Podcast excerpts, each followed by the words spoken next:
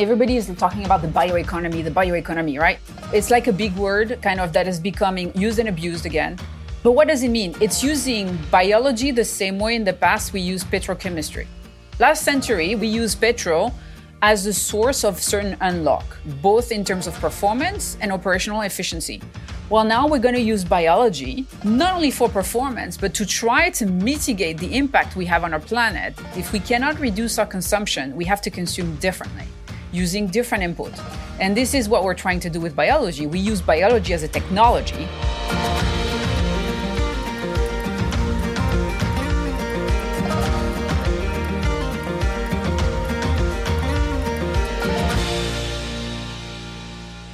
Hey, folks, I'm Conor Gaughan, and welcome to Consensus in Conversation, a podcast that explores how sustainable business leaders are aligning purpose, profit, and innovation to drive positive change in their various industries. Today, I'm speaking with Catherine Roggero Lovisi, the CEO of Modern Meadow, a biotechnology research and development company that's disrupting material science by designing protein alternatives to petrochemicals. In the textile and beauty sectors, manufacturers have historically relied on oil based compounds to create the ingredients that make the products that we use every day, from shampoos to purses to wallets. This reliance on petrochemistry has adversely contributed to the changing climate, but until the last few years, companies didn't really have many viable alternatives. However, after more than a decade of research, Modern Meadow has created a few inventive solutions as their scientists and researchers design protein substitutes in the lab. Through meticulous work, they've been able to create better performing materials with benefits in areas as diverse as color fastness in fabric, breathability in fashion, and anti aging properties in cosmetics. While Modern Meadow had the technical expertise to redefine the customer economy, Catherine's brilliant business acumen has been key to successfully bringing their materials to market. Her deep understanding of the problems facing fashion, beauty, and cosmetics, strengthened through her work at L'Oreal and Louboutin, has allowed Modern Meadow to establish effective partnerships with legendary brands such as Tory Burch. We're starting to see these major brands leave the petrochemical past behind in favor of a better, more sustainable future. I'm excited for our discussion, as like me, Catherine is a lifelong learner and a champion of the generalist career path. So let's get started.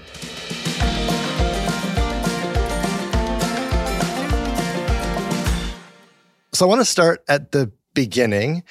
Tell us a little bit about yourself, where you're from. Well, initially I was I was born in France. I'm a little French, French Italian to be specific, and uh, but I've been in the U.S. for many many years. Actually, uh, three days ago was 31 years ago that I moved here. So wow, yeah, it's been a little while.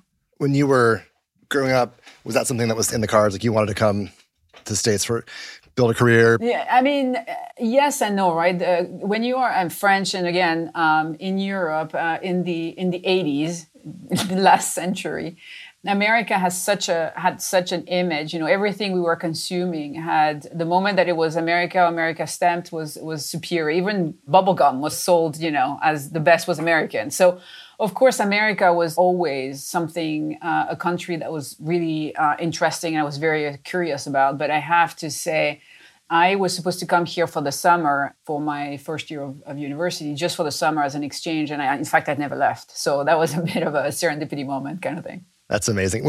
Now, going back to that, the undergrad you did in Florida. In Florida, so I went to Florida. Initially, I was I was studying um, business and biology, and I very quickly realized that uh, business was something that was much more interesting to me. Uh, the connectivity, the impact, and what I could bring to the table was definitely clearer. And I started in that in that direction and did my schooling both in undergrad and grad in, in that in international business. So did you always have in the back of your mind that like fashion, beauty, CPG was going to be the Not sector? At all. Or was You're that giving a, me okay. way more intent than I had. I don't know, to be honest, any, you know, at the time, 18 year old person that actually knew what they wanted to do. You just wanted to explore. And I was always very curious and trying. And I mean, any, and I look at now, you know, people tell me, you know, I'm very confused. And I'm like, who told you you should not be confused? I think all of us went through a, and that's the good Yeah. part, right? And I see the difference between my husband and I. My husband has a vocation. He's a doctor and he's been, now he's a doctor both in France and in the US. And it's a different attitude. It's a different way. When you know what you want to do and how you want to do it, it's, it's about doing it. When you're like me, which is a little bit more opportunistic, and the objective is to create connectivity and value and therefore curiosity in what drives you. And uh, that's what I would say to anybody in, early in their journey, or even late for that matter continue to explore. Life is about that. It, there is no end game. It's about learning and, and hopefully leaving something positive behind. We really have built this entirely artificial construct of what a career ought to be and how you ought to know at age 18 what that looks like. I mean, we have so much pressure on ourselves and mm-hmm. next generation to do that. And I, yeah, like you, I had no idea at 18 what what was going on in the world, what I wanted to do. yeah, and also the, the difference between what you think a job is and what it is really. Right. of what, uh, and also you're going to be doing that for the next 45 to 47 years of your life. And when you reach a certain level, I think that the more experience you have in more diverse um, uh, field, not only will give you the ability to connect pieces together better, but also it, it really, in the first sense of the term, it gives you creativity on how to solve problem. If you're monothematic and you have been in one company or one path, you will be excellent at it. But if life throw you a curveball, first of all, you will have challenge facing that emotionally and intellectually as well, because you've seen only one version of life. Yeah. I talk to my team and, and mentees all the time about the idea that there's nothing wrong, nothing dirty about being a generalist. Being a generalist actually, to the extent you can build a career around adding new skills to your portfolio, adding new tools to your tool belt, that only in the long run makes you more interesting, more marketable, more valuable. As long as we don't think that generalist is an expertise, there I'm very in agreement with you.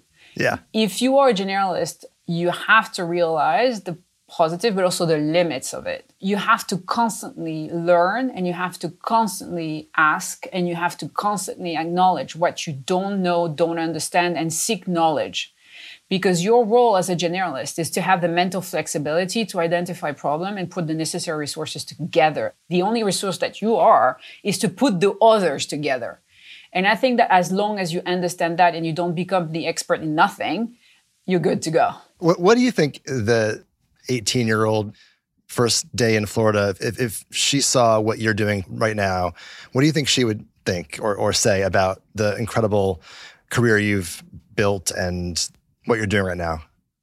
I think I would be more interested in the journey than the end result. And this is again my take in life, right? So the only thing that I would say is is the journey was fun, was very diverse, went in very different location, both um, in terms of location and activities, if I may say. Let's talk about the journey because you said it yourself. But you look at your CV and it's like a list of some of the coolest companies and brands and products. And I think many people would be envious of, of all that cool stuff. I mean, it, looks super fun. So I'll ask the first question Which was your favorite job on that CV? It's the one I'm in today. Otherwise, I wouldn't be. Every role or every activity you do leads you somewhere. And if you stay there, it means that you're satisfied. If you're not, I would recommend anybody to, to go somewhere else and to contribute. My, the most important for me has always been two things one, learn, and two, contribute. The moment I didn't see that I was learning and I was not contributing, that's where I, I used to move. And I was, to be honest, I was very lucky. I had people around me because, being, again, beginning of your during your career, there is a lot of opportunity that comes your way. Actually, most of them came my way, if not all of them. And it's about being ready at that point and understand what you what you are missing and, and having the necessary um, judgment to understand if it's the right fit at that moment. Right. I mean, the longest was your time at L'Oreal.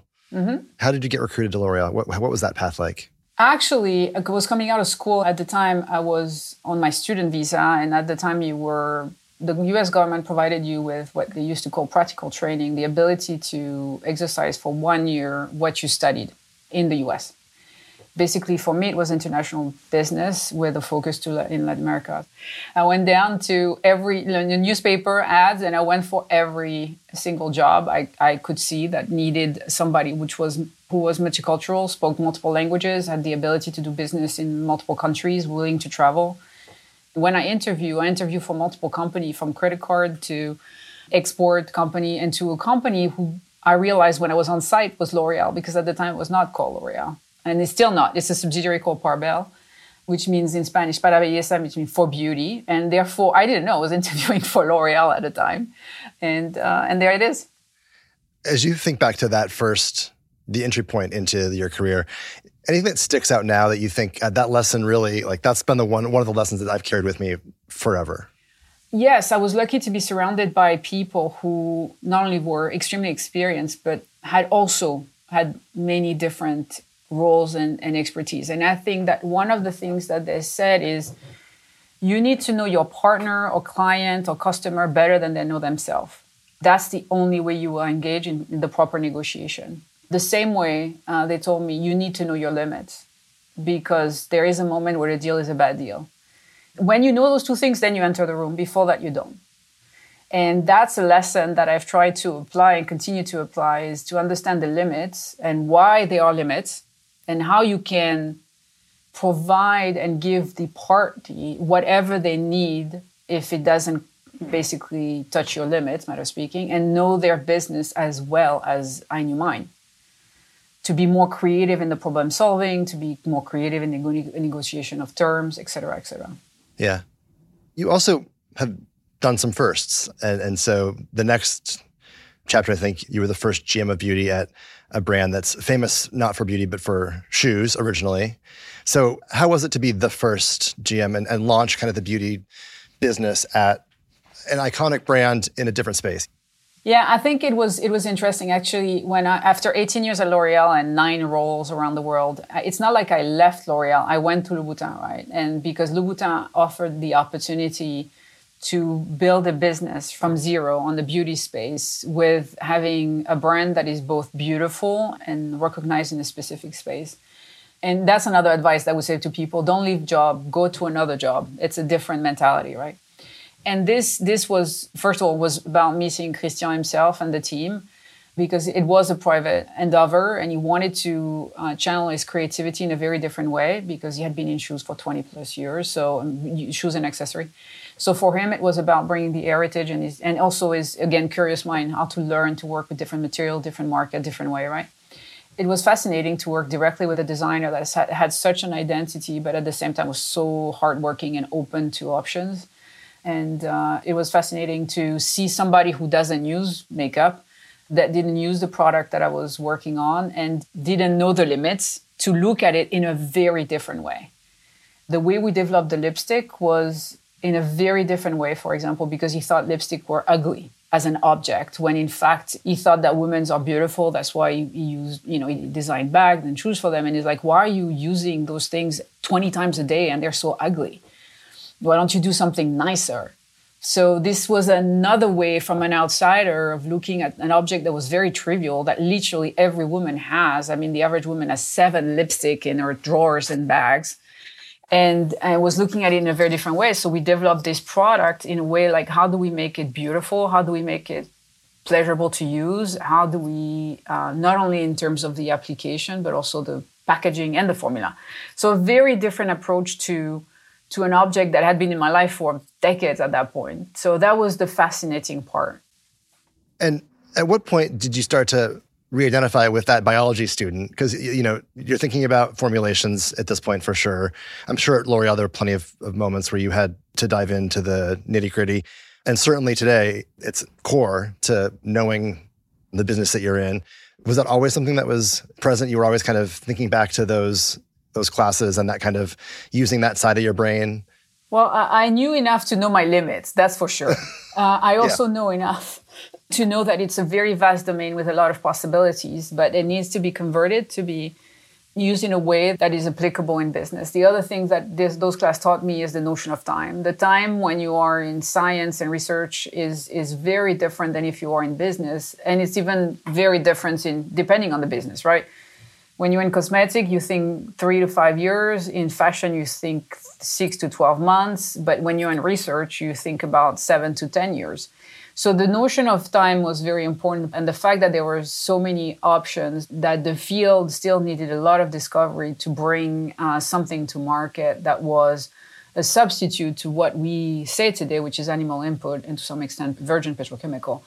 And it is clear that you, there is also, as you talk about generalist, right? Beyond the biology, there is the regulatory framework, there is the uniqueness per country, there is the tailwind and the roadblock associated with them. There is the manufacturing, the transparency, the traceability. All those notions are very important when you touch anything that is biology and in the case of Modern Meadow, protein related. Yeah.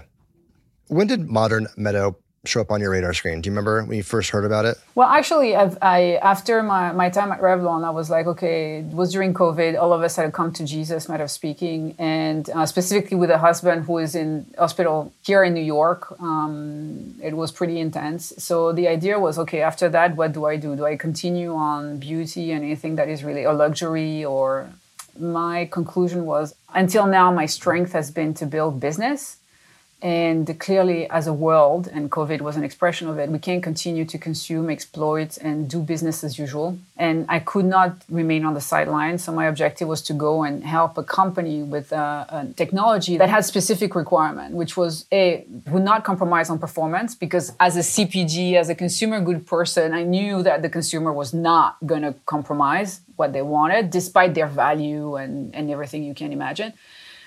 Second, that was scalable because uh, there are millions of smart idea and great technology, but if you can't scale, it's uh, intellectually stimulating, but pretty much economically irrelevant. And three, um, sustainability was the key mandate. And what happened is that they actually reached out to me, which um, after multiple exchange and conversation, um, we thought that was a good fit. What was the recruiting process like? I mean, I, would imagine it was really interesting. Yes, it was interesting because uh, Modern Meadow was understanding that after X numbers of years of R&D, um, the company had acquired tremendous knowledge in protein and protein application. And protein, imagine this as a new, as a very old but new molecule to bring functionality to any type of product you can imagine. To give you an idea, today we are in textile, we're in, in beauty, we'll be in biomed, and many other industries because this is a, an incredible molecule that can, if harnessed properly, will bring property like color fastness, breathability, and even anti-aging property when it is a bioactive in, in your formulation. So when I came here, the idea was to harness all this knowledge accumulated over the year and to commercialize it. And the idea was how do we go about it with what partner because we are an R&D platform and basically prioritizing and engaging and and going for partners knowing that our technology and this is what attracted me to Modern is a is a plug and play. So the all the the headache and the nightmare happens in the labs. It doesn't happen on the line. So when we get to a partner, there are some tweaks, but basically it's a typical tech transfer that you can imagine in any manufacturing environment because we integrate already all the know-how and all the equipment that exists in the world as one of the constraints. And therefore, the once once we go, we go. We can roll out very easily. And this is what attracted me to Modern is the ability, this very pragmatic approach to science, where it's not about being perfect right away. It's about going first step and getting better and better, the continuous involvement and the continuous discovery at the research level, but in a very pragmatic way, so that when we get to the partner, it's kind of, as I said, plug in, and we can roll out as fast as as they're ready to go. So let's take it back to basics for folks and explain, kind of in layman's terms, what you would say Modern Meadow is, what you do. Well, first of all, we are, as I mentioned, an R&D platform. So basically, we do the research and we find a solution that will make any type of manufacturer a biomanufacturer.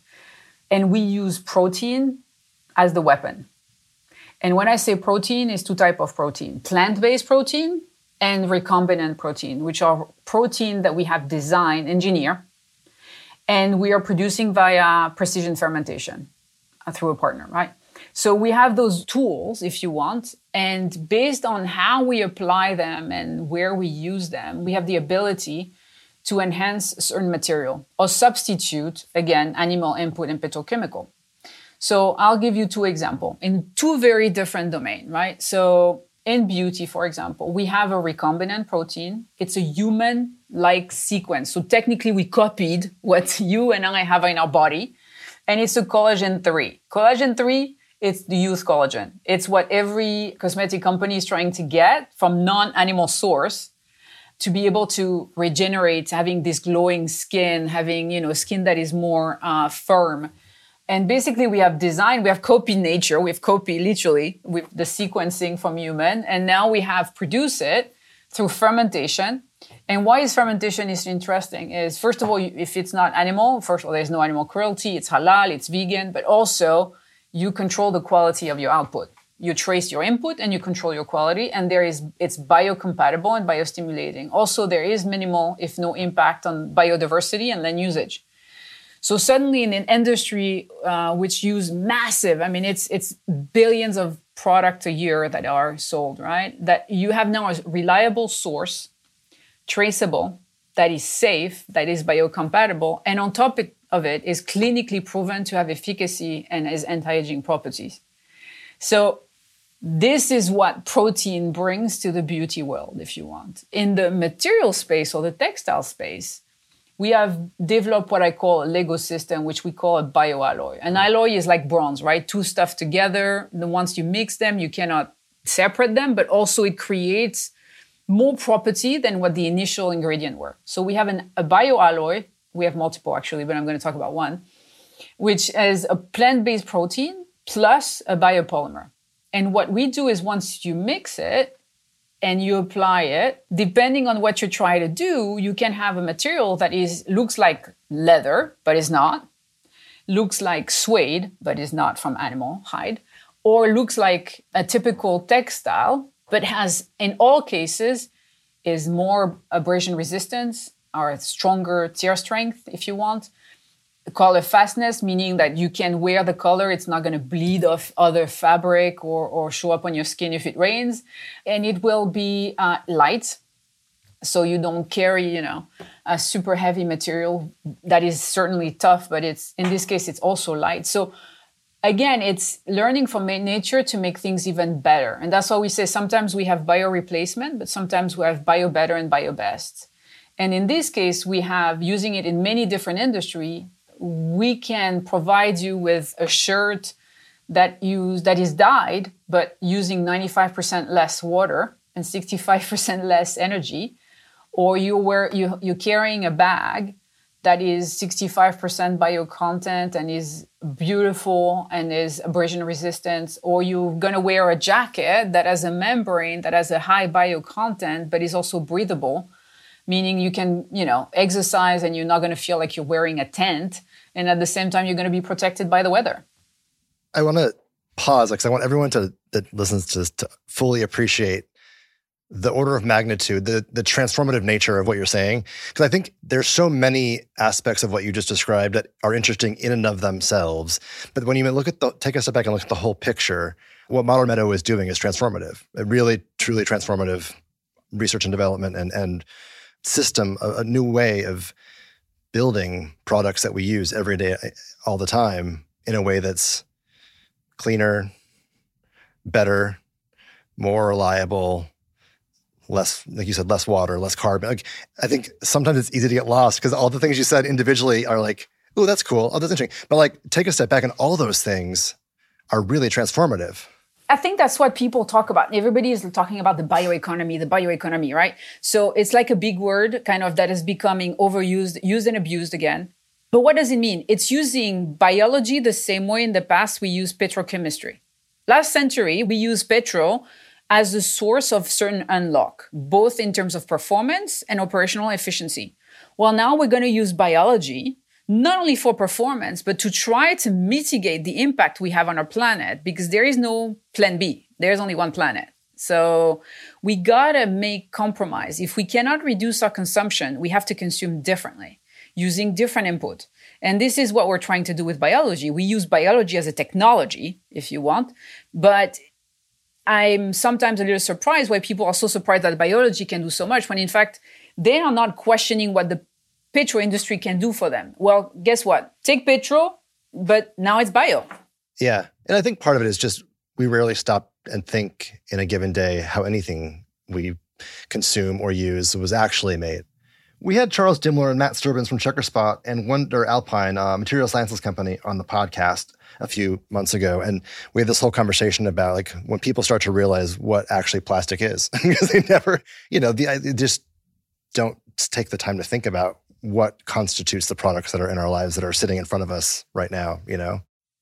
Or that they're wearing. I mean, if you go beyond plastic, right, you use petrol because sometimes uh, plastic has a specific definition, and I have to be careful because my team otherwise is gonna is gonna come back to me and say, okay, you were wrong on this and this because it's true. It's not not all of it is plastic, but if you use petrochemical input, everything you wear has it. If you have a bit of elasticity and, and most of your fabric is blended, there is some type of petrochemistry that has been used either in the blend or in the dyeability of the material. When you use animal hide, there is a finish that is put on or during the tanning process or on, at, at the end that includes petrochemistry. What people think is leather smell is actually the chemistry because you can't use a leather that is still smelling like quote unquote leather because first if you've ever smell a hide just after it's been, you know, the animal has been clean and, and, and the fat has been removed, it's not smelling so great.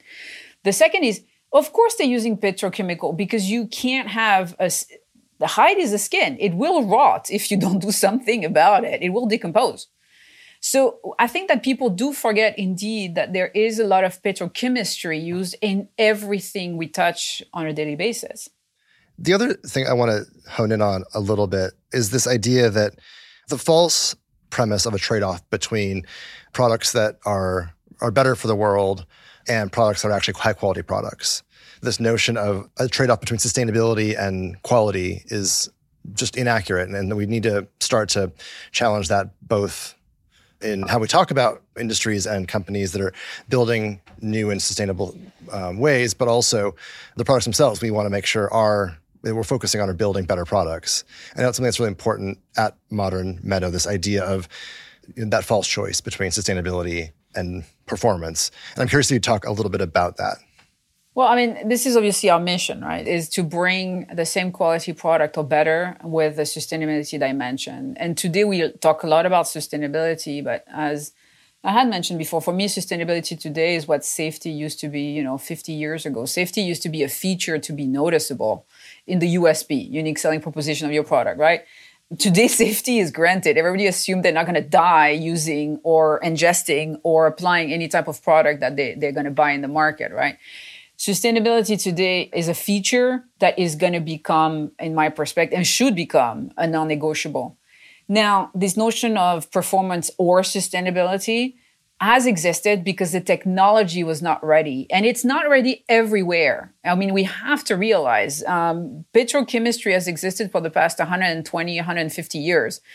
Biotech you know the infancy of biotech was 40 years ago and and we're really going into cpg in the last 10 years if you want 10 15 years. So there is still a gap in some area where the tech has not been able to match the performance and the sustainability the notion of sustainability itself is an interesting one. What is sustainability, right? What dimension are you focusing on? Is it on the bio content? Is it on the carbon footprint? Is it in the water usage? Is it in in the recyclability of the item? What is it? So this is where also the same way we quantify and identify mechanical performance or performance in general, I think that when we talk about sustainability, we need to do the same. Identify which sustainability lever we are targeting and we are focusing on and are improving.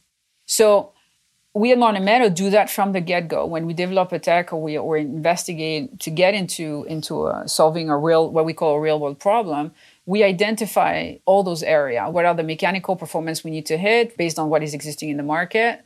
And the second is what are going to be our focus? What are the sustainability criteria that we want to hit, that we want to improve versus incumbent or versus whatever it is, right?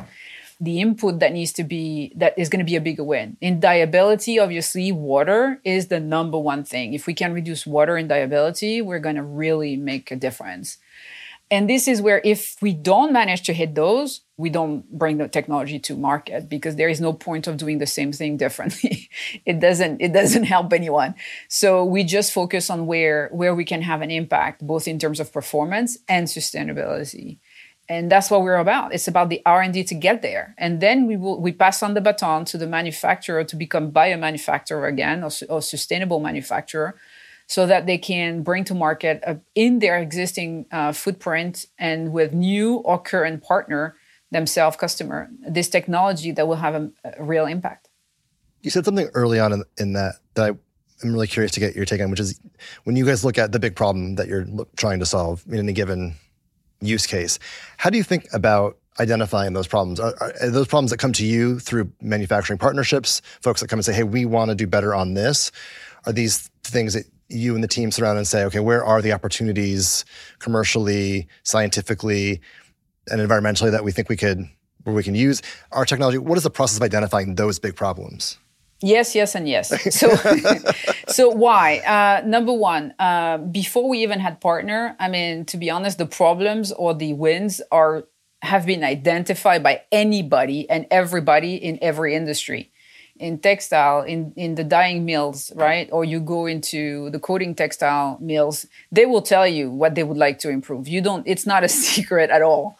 So in modern we have people like me who used to be operators we used to be in the companies uh, commercializing the product that uses technology. We also have scientists that are both uh, that have been obviously um, have phds and other engineer but also they have worked. They're not academics. Some of them were academics, but a lot of them were in the industry as well. So they know from their past life as well the problem to solve. Then when you start working with partner, what they will tell you is right away, is your product interesting? Is it feasible? And then they will lead you to a second one and a third one and say, hey, we've been trying to resolve this for the past 10, 20, 30 years, didn't get anywhere because we need an R&D and you guys are the R&D. Can you help us with dot dot dot. And this is where the virtuous uh, situation when you have an uh, you know an ecosystem of partner who are complementary in terms of skills and capability that's when suddenly you not only understand wh- where the gusto is what is it and you have somebody who's going to help you to get there faster. What are the big problems that you guys are solving right now that are most exciting to you? What kind of uh, is most exciting to you about the product and, and answer portfolio so I'll give you a few example, right? So a, a alternative material with a high bio content that looks like uh, leather. So we've gone to market with something called Biotex, and one of the brand that is commercializing this material is Tory Burch, and we've shown that high bio content quality at scale. I'm not going to give you the number because she's a luxury brand and she would not want, but large number. You can you can do that at the price that is competitive so that she doesn't have to pass on a, a green premium. The second is we, we just come out of ITMA, which is a big international show that happens every four years of equipment and science, again, in the textile industry, right? We, we were one of the three finalists in the best technology that they had identified in the last four years. And why? Because we have a technology called BioFreed, which is, again, fast, resource efficient, enhanced dyeability system. With our protein and alloy, we are able to basically dye blend materials, which usually take 15 hours and uh, multiple pass, um, we are able to go down to an hour and a half to two hours and reduce water consumption by 95%, energy by 65, and chemical by 70%. So when you think about dyeability today, we, we are with one partners and we are expanding this, but suddenly you, you realize, okay, we can make a dent in water consumption in this, and we are industrializing as we speak on that. Uh, another example is what we call BioVera, which is an engineering uh, engineered alternative, renewable alternative to what a leather and different type of animal hide, if you want, that looks and feel very, you know, full grain leather or suede or else, with extremely interesting uh, mechanical. So super light, 15 to 25 percent lighter, stronger than any uh, animal skin you have on the market, um, is traceable, completely traceable 90% sustainable content between post consumer um, waste, so recycled, and protein. So we have a 90% sustainable material now that is better than the incumbent material, that is traceable, and that you can recycle. There are certain product that we it's going to be very difficult to change the the actual material like tires right tires it's going to be very difficult to make them of material that is not basically petrochemical based so you need to have a venue that is beyond burning the tires or, you know, basically bury them somewhere. And this is the other sustainability dimension we're going after is circularity. And if we manage to get those controlled and tracked and recycled, which is we have a partner and we will announce that to obtain this type of, of resins, if you want, we will be able to develop a material which is the BioVera, that not only is, is going to be a champion in circularity, but will provide industries from fashion to automotive and airline a material that is extremely durable, light, which is great when you're thinking EVs and electrical um, vehicle in general, and that is recyclable itself. You've been um, candid about your take on supply chains in general and the need for everyone to do better and, and for your former colleagues in beauty to do better and, and everywhere. But also how part of that solution may be that together we can collaborate and, and the, the quote that I've, I've seen from you is you have to work together to run faster. And so I'm, I'm curious to get your take on what's required and how we can collectively do that, how we can collectively run faster. I mean, I was in big companies, so I know how how good or slow it can be inside, right? And this is normal. You you're moving a tanker, the risk is very high, and you can't say to your employees and suppliers and partners and all the stock market, "Hey, wait a wait a quarter or two, we'll get there." it doesn't work that way. So I think that what needs to happen is obviously there are certain companies that are understanding that sustainability is, not, is a non-negotiable and they're not digging their heels they're really going after. I think that what is going to be interesting and the complexity in the bioeconomy is that it touches everything everywhere all the time. And this is how you coordinate this type of effort is the complexity. So even when you have a partner in front of you you will talk to six different departments can be the material innovator, can be the purchasing department, the designing, the merchandising, the marketing. And this is where it gets things a little tricky. And I think that we don't have time for business as usual. I think that's where certain company have identified that they need to go to market faster and they have created a, a parallel path that is specific for startup that will provide bio innovation. And I think this is where that's very important. Um, I think that the company in general that realized that this is a non-negotiable, that this is traceability, accountability, sustainability, reliability on your supply chain are reality that will not go away. When everybody come to reality with that, I think that we're going to go faster. I'm not a big fan of calling out the bad actors, but I am very curious if there are companies that you actually think are inspiring because they are working harder, doing more innovative things, trying to solve these problems, taking this seriously. Anyone that you would call out as a champion or on the right path, you know, and doing taking the right steps as they can take them. Brands that we, you know, might know and love and think, oh, I didn't know that they were actually at the forefront here. Well, I think there is a lot of after the the, the greenwashing, greenwashing, there is green bashing. yeah. So I think it's easy to go after everybody, but you know, a little bit like everyone, right? And some of them did it with intent, and some of the intent was not positive, but some of them are just making mistake and learning along the way. I think that we need to give those companies the benefit of the doubt. Now, there is a moment you call them out once, twice, three times, then you go for it, right? There is a moment the warning is fair, but you got to get your act together. But I think that in the bioeconomy in general, there's been a lot of, we're still learning. All of us are still learning the testing uh, mechanism, what means behind every word. And I think that's why there are certain countries in the world that are creating legislation to not even use certain terms. Like in Europe, you won't be able to use the word biodegradability because today you could claim biodegradability, but the competition would be so specific that they're unrealistic. So are you lying? No. Are you misleading? Maybe. So this is where regulatory framework will come in. Now, in terms of the company that are trying, are they there yet? No, certainly not. But are they trying and they're, you know, investing in it? I mean, again, Tory Burch, right? She didn't go for a capsule collection. She didn't go for a hundred bags. She went for the entire collection in the iconic bag, and she went for it. And she's going for uh, many items in your collection. I think, and we have partners, we've seen partners in which we are working with. I mean, you're going to see Closed, a, a German company, we're going to see Stone Island. But again, Evonik, right? Evonik didn't have a collagen, a protein and collagen 3 type uh, molecule that could bring both efficacy and sustainability, and, and they went for it. So those guys are showing the way. Now, of course, my ex-employer like L'Oreal has been on this journey uh, as well for, for many years. Are they yet? No, they're not. Do they have a lot to do? Yes, but are they serious about it? Certainly. Now we can we can tell them, you know, go faster, but they're on it. Some others don't. Yeah. Where do you think are the big milestones for some of the big industry players like that? What are the things that they should be thinking about and taking on next? I think that innovation will come, and, and some of them already know that. They will come from within and outside, and outside in many forms partnering on the tech, acquiring the tech, or investing in the tech. And I think some of those big players have understood that.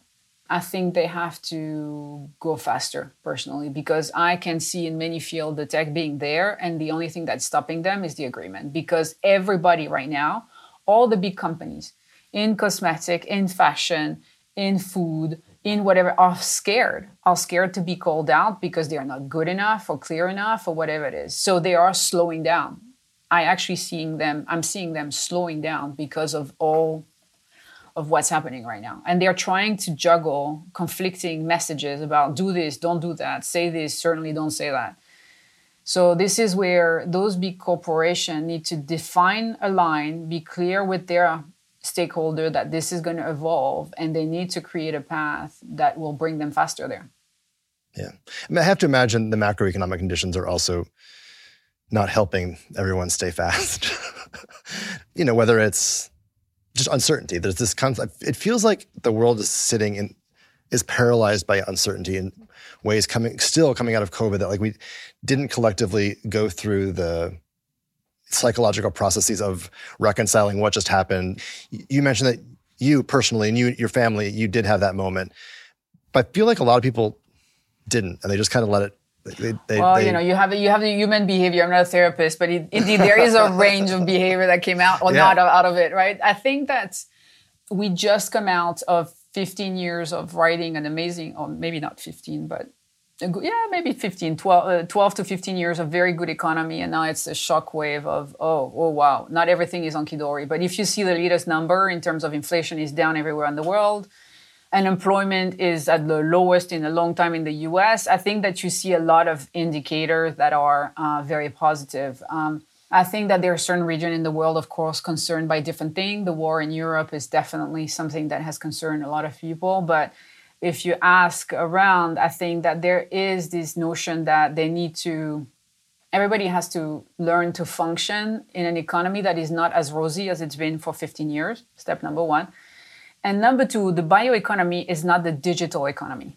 Digital economy had tremendous lift at the beginning to develop the technology.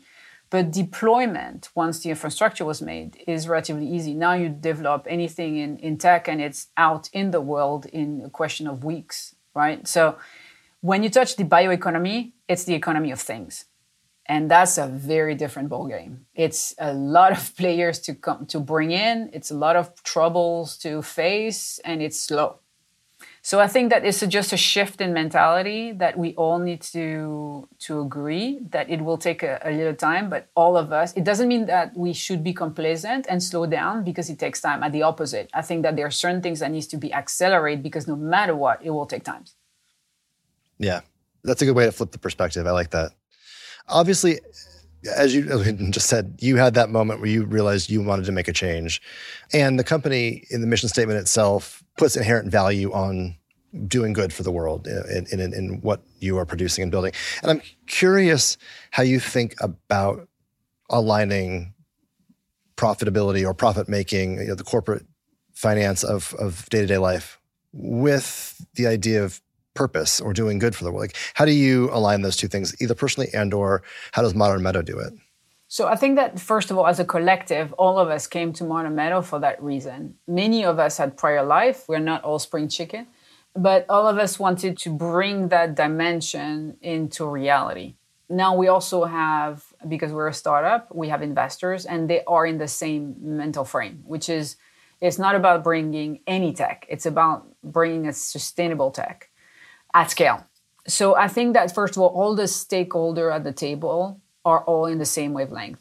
So I would say in that sense, it's easier. When your you know, your birth act, if you want, is about that, it's a little easier because no matter what, the people who you attract or exchange with are already in this wavelength. Now, obviously, for us, it's about because we are a startup and resource conscious, it's important from the get go when we do a quote unquote product brief or when we define a technology is to make sure we hit the right KPIs, as I mentioned, so that we are both relevant and have a positive impact because we cannot go everywhere. We have to pick and choose. The other part where we have the ability to make a difference and we have a controlling aspect, if you want, is in the partners we work with.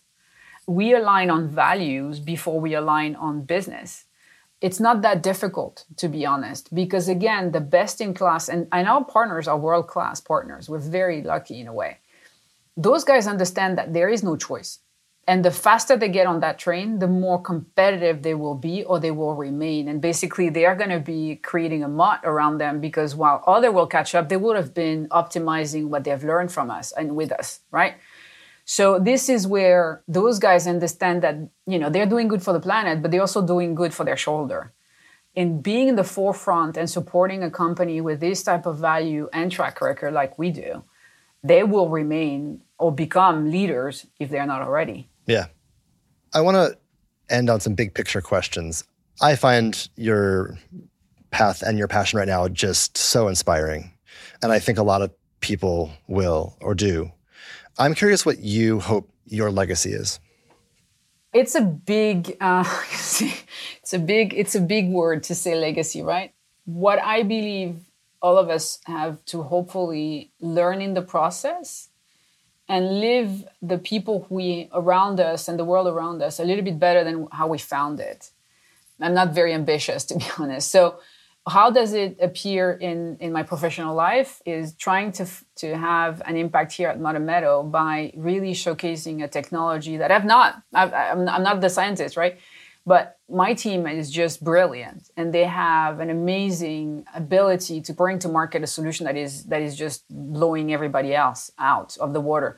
My legacy, if I can make Modern Meadow the authority and I can help growing the business in a way that will create an alliance around the world of partner with the same value and as fast as we can to market so we have an impact that will be the legacy and obviously the people that I, I work with on a daily basis is showing them that it's possible. They don't have to choose either or. They can do both. I mean, you think about the potential of the you just the technology that you mentioned um, was a finalist at this past yeah biofreed at ITMA. Yeah. yeah, if you think about what impact it would have if every pair of jeans that we buy is dyed with 95% less water and 70% less chemical components and 65% more energy efficiently. Like that's a pretty impressive legacy, I would say. and, but you know, this is where I don't, I, that's where I think about us as a collective. Yeah, you yeah. ask me on me as a person versus the collective, right? Biofreed, the same thing, BioVera and BioCollagen, I believe will have a tremendous impact.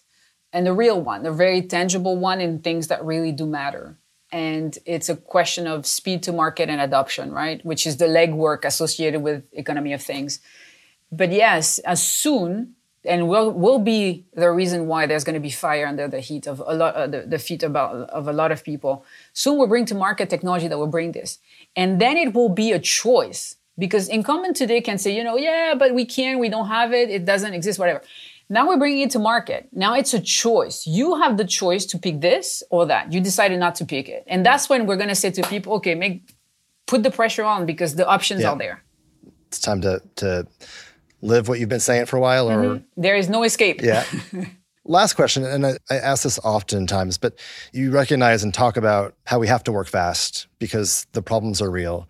And I think a, a lot of folks react to headlines about those challenges with a a sense of despair that it's just too hard or the problems are too big. That you think about what you're mentioning, getting all the partners on board, all the various potential customers on board, and all the technologies that are required, all the parties. Like this is systemic. Like this is a systemic change in how we all think about manufacturing. In your case, right? Products, uh, material sciences, and that's a daunting reality. I think, and yet you're inspired and motivated to show up every day and you're you're not dissuaded by that daunting task. How would you suggest others who feel a little bit overwhelmed with the negativity or the or the negative headlines? How, how would you inspire them to think about things to keep moving in a, in a positive direction? So I think it's it's we have to acknowledge this. There is uh, as many bad news as there is good one, actually two times more. So I think also because it makes more for headline, the algorithm plays better negative news than good news, right? So first of all, it's just a reality of things, but it's a reality of things in everything. If it was that easy, it wouldn't be a problem, first of all. So we have to acknowledge, I know it's very basic, but every problem to solve is a problem because it's a bit daunting. Now, What is the option? Sit on our hand and wait for things to happen? I don't believe in the invisible power of whatever.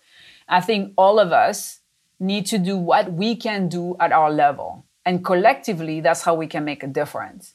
To wait for others to take on the burden is unfair and probably not very effective. Obviously, we all have up and down when we see certain things happening, when there is, you know, back, you know, in France, back home, um, I'm on the border between France and Italy. Last summer, there was no water. It's scary. When you've been in a first world country where water is just, you know, a basic, and you are rationed not for personal consumption but for everything else it suddenly it hits you. When you know a few weeks ago here in new york we were suffocating because of what was happening in canada. And i'm so sorry for my canadian friends and my quebecois and, and here it was unbreathable. I cannot imagine what it was. So there is a moment we just have two options and this is where you accept okay it's bad it's going to get worse before it gets better but all of us need to do something about it because there is no planet b it is what it is. So let's get to work. And we always will go further than if we wait. No matter what, even if we're late and we don't go fast, it's still faster and further than if you do nothing. And I think that's how we need to look at it. And everything we do, we can help to make different choice. Because at the end, we human are inflicting this on each other. Nothing else. The planet is going to be fine without us. It's about us making that choice. Huge thanks to Catherine for that great conversation.